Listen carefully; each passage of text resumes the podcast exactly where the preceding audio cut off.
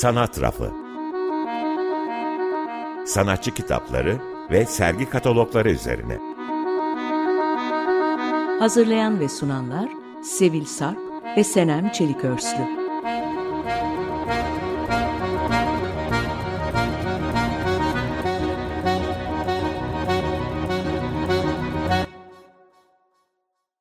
...1980 yılında Türkiye'den ayrıldıktan sonra uzun süre buraya geri dönmedim. 1992 yılında Beral Madra ve Efi Strauss'un Türk ve Yunan sanatçıları bir araya getirdiği sanat teknik sergisi İstanbul'a kısa süreliğine dönmeme neden oldu. Bu daveti benim Türkiye'ye rahatlıkla dönebilmem için bir fırsat olarak değerlendirdim. Aslında mecburi hizmetimi bitirmeden 1980 yılında Türkiye'den ayrılmam geri dönüşüme mani değildi. Çünkü geçen yıl içinde Türkiye'nin politik ve sosyal ortamında değişiklikler olmuştu ve bitmemiş mecburi hizmetimden dolayı devlete olan borcumu faiziyle ödemiştim. Politik açıdan baktığımda 1992'de iktidardaki CHP hükümetinin Yunan-Türkiye ilişkilerini ele aldığı ve Avrupa Birliği nedeniyle Kıbrıs sorununun gündemde olduğu bir dönemdi. Bu da benim dönüşüm için olumlu bir ortam oluşturmuştu. O zamanlar Türkiye'ye gelmeyi çok istiyordum ve ilk olarak da uygulamasını kendimin gerçekleştirebileceği bir sergi fırsatı karşıma çıkmıştı. Bu benim için çok önemliydi. Bir sonraki yıl tekrar Türkiye'ye gelip D sergisine katıldım.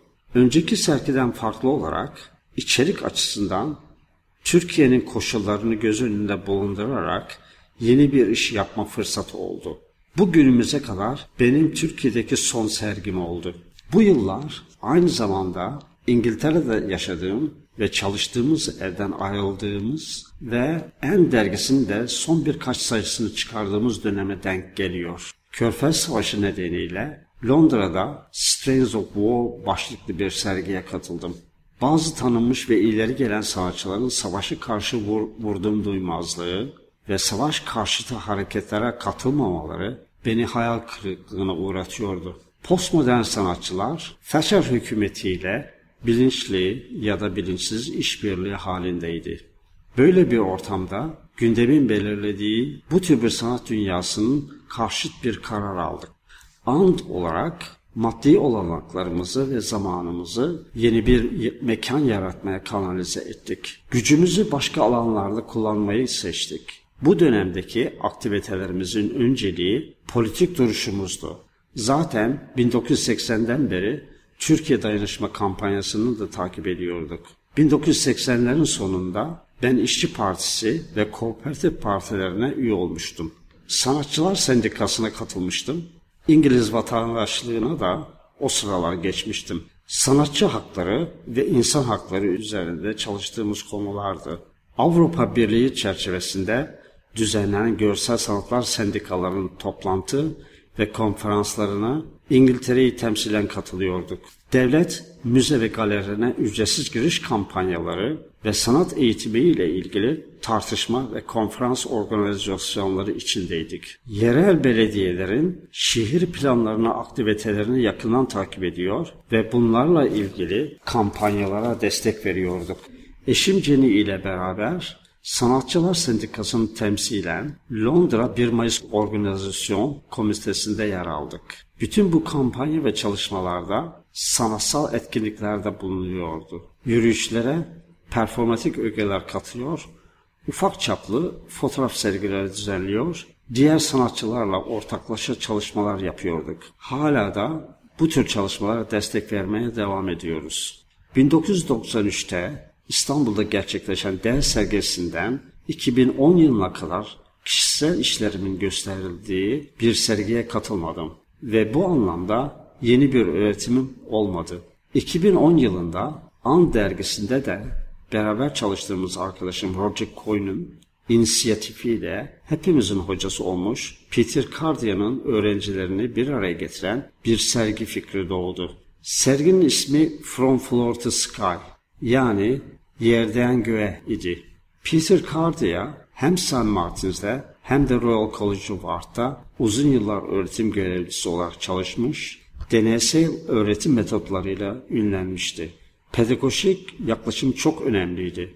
Bizim yolumuz Royal College of Art'ta kesişmişti. RCA'de öğrenciyken yaptığım üç taş yerleştirmesini görmüş, hatta oyunun ilk oynayışında beni yenmişti.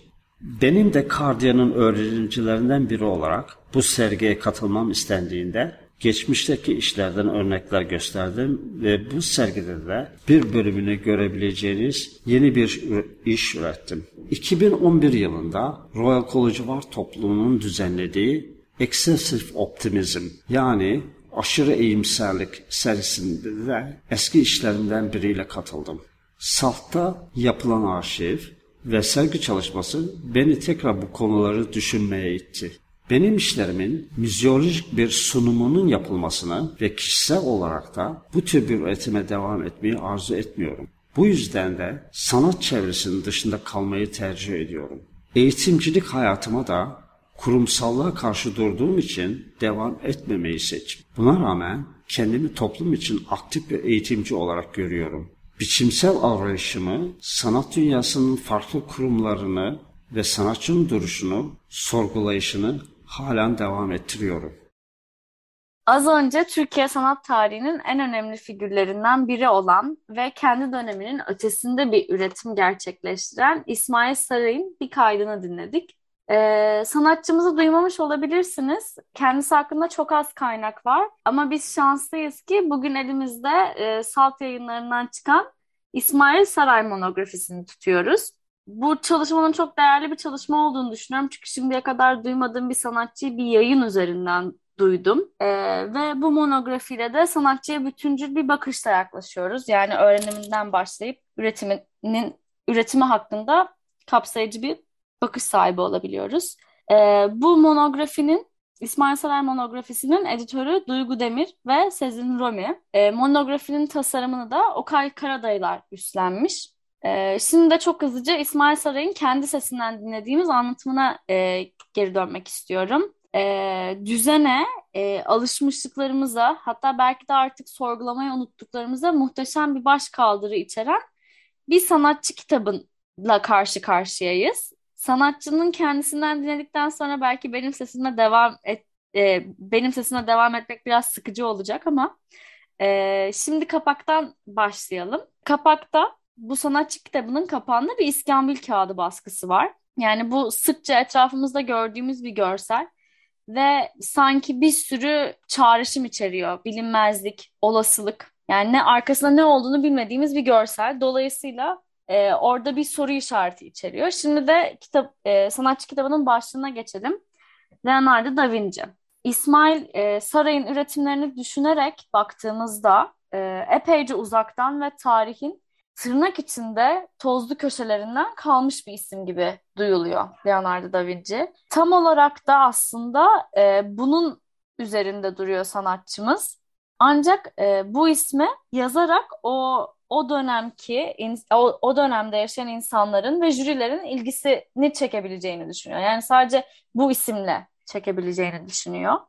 Bu sergi, e, bu sanatçı kitabının e, bir arka planında da şöyle bir hikaye yer alıyor. E, sanatçı 1973 yılında ki devlet resim ve heykel sergisini gördükten sonra çok şaşırıyor ve kafasında e, jüri tarafından seçme ve seçilme meseleleri pekçe meşgul ediyor onu. E, ve bu şekilde de bu sorgulama üzerinden bu sanatçı kitabı ortaya çıkıyor. Saray Leonardo, e, Leonardo da Vinci'nin adını el yazılarındaki gibi ters yazarak isimlendiriyor kitabın üzerinde. Yani bu aslında sanatçı kitabının içinde de devlet resim heykel sergilerine eleştirel bir bakış yer alıyor. Bu kitabı da Samsun'da e, görev yaparken, öğretmenlik yaparken bastırıyor.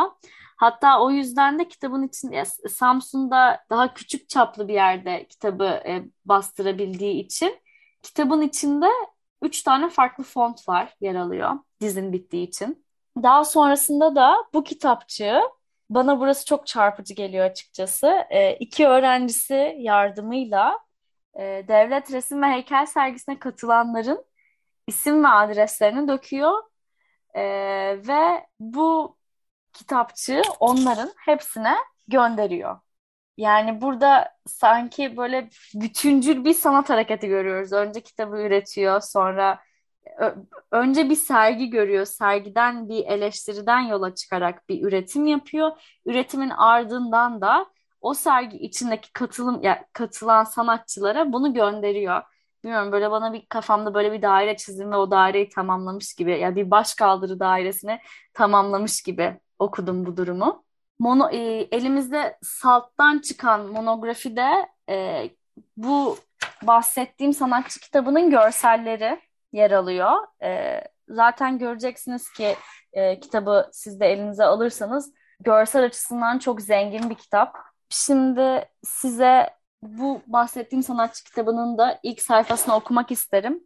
Önden uyarayım sizleri. Karışık bir dili var. Hatta e, Salt'ın düzenlediği bir konuşma kapsamında e, Ahmet Öktem, e, İsmail Saray'ın dostu yan yana konuşurken bu kitap için şöyle diyor. E, yazılı metin için üst dil, üst dil kullanılarak yazılmıştır diyor.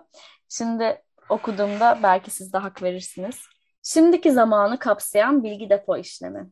Bazı görevlerin ve çeşitli materyallerin hatırlanılması, görsel algılanımları bazı şartlar altında kolaylaşır. Tabii olarak hatırlamada ve görsel algılamadaki çeşitlemelerin durasalığı, bunların tam olarak alınmaları ile yakından ilişkilidir. Herhangi bir kimse şimdiki zamanı kapsayan bilgi depo işlemini hatırlama gereğini kritize edebilir. Hatırlama, conceptual, fikirlerin kafada bir biçim olarak belirlenmesi olarak, bilginin geçmişinin ve şimdiki zamanının bir bölümünü içine alır.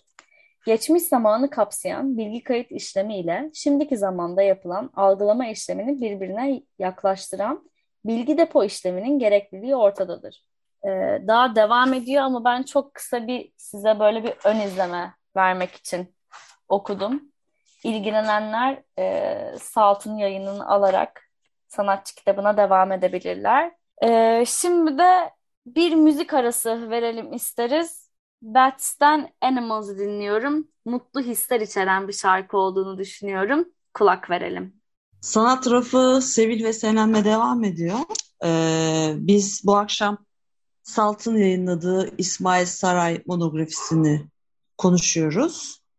Senem'in girişinden sonra ben de bir şeyler eklemek isterim. Ee, İsmail Saray'ı ben de hiç tanımıyordum. İlk ilgimi çeken kitabın kapağı olmuştu doğrusu. Ön ön taraftaki ön e, yüzünde kendisinin bir fotoğrafı var. Galiba bitirme tezindendi bu fotoğrafı. Yanlış ben hatırlamıyorsam Senem. Evet. evet. Şey çarpıcı bir kapak yani. Siyah beyaz, hoş bir fotoğraf. Kendi portresi. Ee, ve sayfanın şey sayfalar ve bol fotoğraflarıyla ilgimizi çekti kitap. Hatta ben böyle çok fotoğrafların içinde kaldım. Metinlere bazen gözüm gitmedi bile. Arşivden, sanatçının evinden, e, atölyesinden, arkadaşlarından vesaire salt işte saraya dair ne topladıysa oradan çarpıcı fotoğraflar çekmişler ve yayınlamışlar. Bu anlamda görsel anlamda çok cazip bir kitap gerçekten.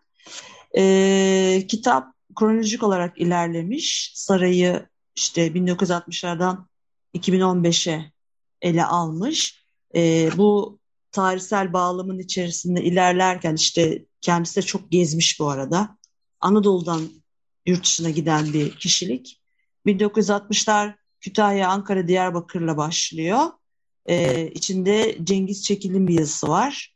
1969-73 Londra ile devam ediyor. Başlığı altında Londra'daki çalışmalarına dair detaylar.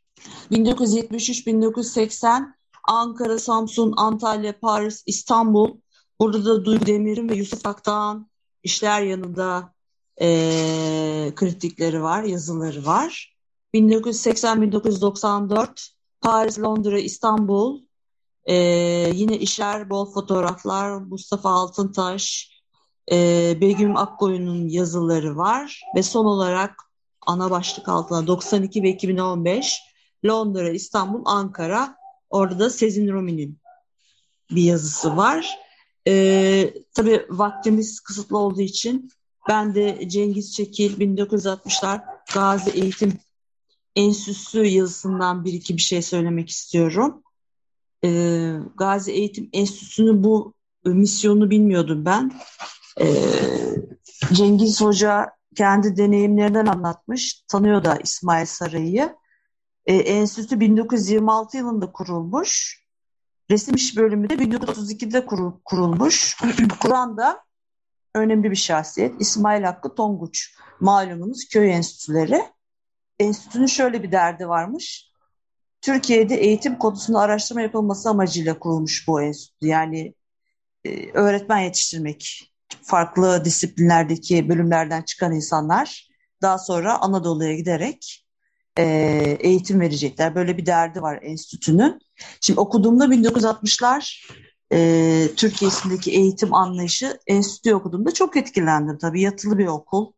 E, Türkiye'nin herhangi bir yerinden işte buraya gelen çocuklar, gençler için ellerinden geleni yapmış devlet, bütçe ayırmış. Eminim 1960'larda e, burayı da eleştirmişlerdir döneminin insanları. Daha iyi nasıl olabilir diye. Tıpkı bizim 90'lardayken 90'ları beğenmeyip şimdi de ah ah vah vah dememiz gibi olabilir. Biraz e, olumsuzum. Kitabın yatılı olması şöyle pardon e, enstitünün yatılı olması, her imkan sunulması gerek, gerektiğinde diyor Cengiz Çekil haftalarca diyor okuldan çıkmazdık diyor yani hafta sonları evlerimize gitmezdik veya şehre inmezdik. Çünkü her anlamda tatmin olmuş ki gençleri mutlu etmek hani zordur ya genelde. Ee, sinema bile gelirdi diyor. Hani filmler ayağımıza gelirdi. Temizliğimiz yapılırdı, sıcacıktı. Kıyafetlerimiz yıkanıyordu, yemeğimiz önümüzde. Gerçekten şeye odaklanmışlar Senem. E, üretmeye odaklanmışlar. Ama onu diyecektim. İdeal yani, bir üretim alanı. Heh, evet, evet yani e, temel ihtiyaçları karşılanmış ve denmiş ki yavrum sen işte ne okuyorsan düşünmenize, üretmenize onun hak, heh, evet hakkını ver. Bu bana tabii çok hoş göründü. Aslında ne kadar normal de nedir bu normal. Yani gayet bunları yitirdiğimizi düşünüp hüzünleniyor insan. Ee, Sarayda, İsmail Sarayda işte böyle bir okulda okuyor ve hani zorunlu e, Anadolu'da zorunlu öğretmenlik yapmanın dışında bir de şurada var. Bu da çok hoşuma gitti. Yani yurt dışına öğrenciler gönderiliyor. Kontenjan açılıyor. Şimdi 20 kişi selam ya. Evet. 20 kişi bana çok güzel geldi. Sen diyorlar yurt dışında git abi nerede okumak istiyorsan oku. İsmail Saray da öyle gitmiş. Cengiz Çekil de öyle gitmiş. Yani heykel üzerine okumak istemişler malumunuz. Gidip orada okumuşlar, işte aşmışlar kendilerini veya işte her neyse. Gazi Eğitim Enstitüsü sonra da bu yatılı kısmı falan kapatılmış ne yazık ki. Yani Tonguç'un yaptıklarını biliyoruz tabii eğitim e, tarihinde Türkiye'nin. Bu da ona güzel bir örnekmiş. Ee, benim de söyleyeceklerim e, Cengiz Çekil yazısından bunlar. E, kitabı nereden erişilebilir okumak isteyen olursa şeklinde. Öncelikle şey de söyleyeyim. E, Salt şöyle bir derdi olmuş. Önce bir arşivi toplamış. E, işte dediğim gibi ailesinin, arkadaşlarından saraya dair ne varsa e, toplanmış. Onlar e, dijitalize edilmiş. Kamuya sunuluyor. E, daha sonra üzerine sergi açılıyor. Ve son olarak da bu kitabı yayınlıyorlar. Böyle üç ayaklı bir şey düşünebilirsiniz İsmail Saray'ın bu monografisine gelene kadar. Öncesi de böyle. E, kitap tabii ki Salt Araştırma'dan ve e, Arter Kütüphanesi'nden erişebilirsiniz. Saraya dair detaylar için tabii ki Salt'ın arşivinden çevrim içi olarak erişebiliyoruz. İyi akşamlar. İyi akşamlar.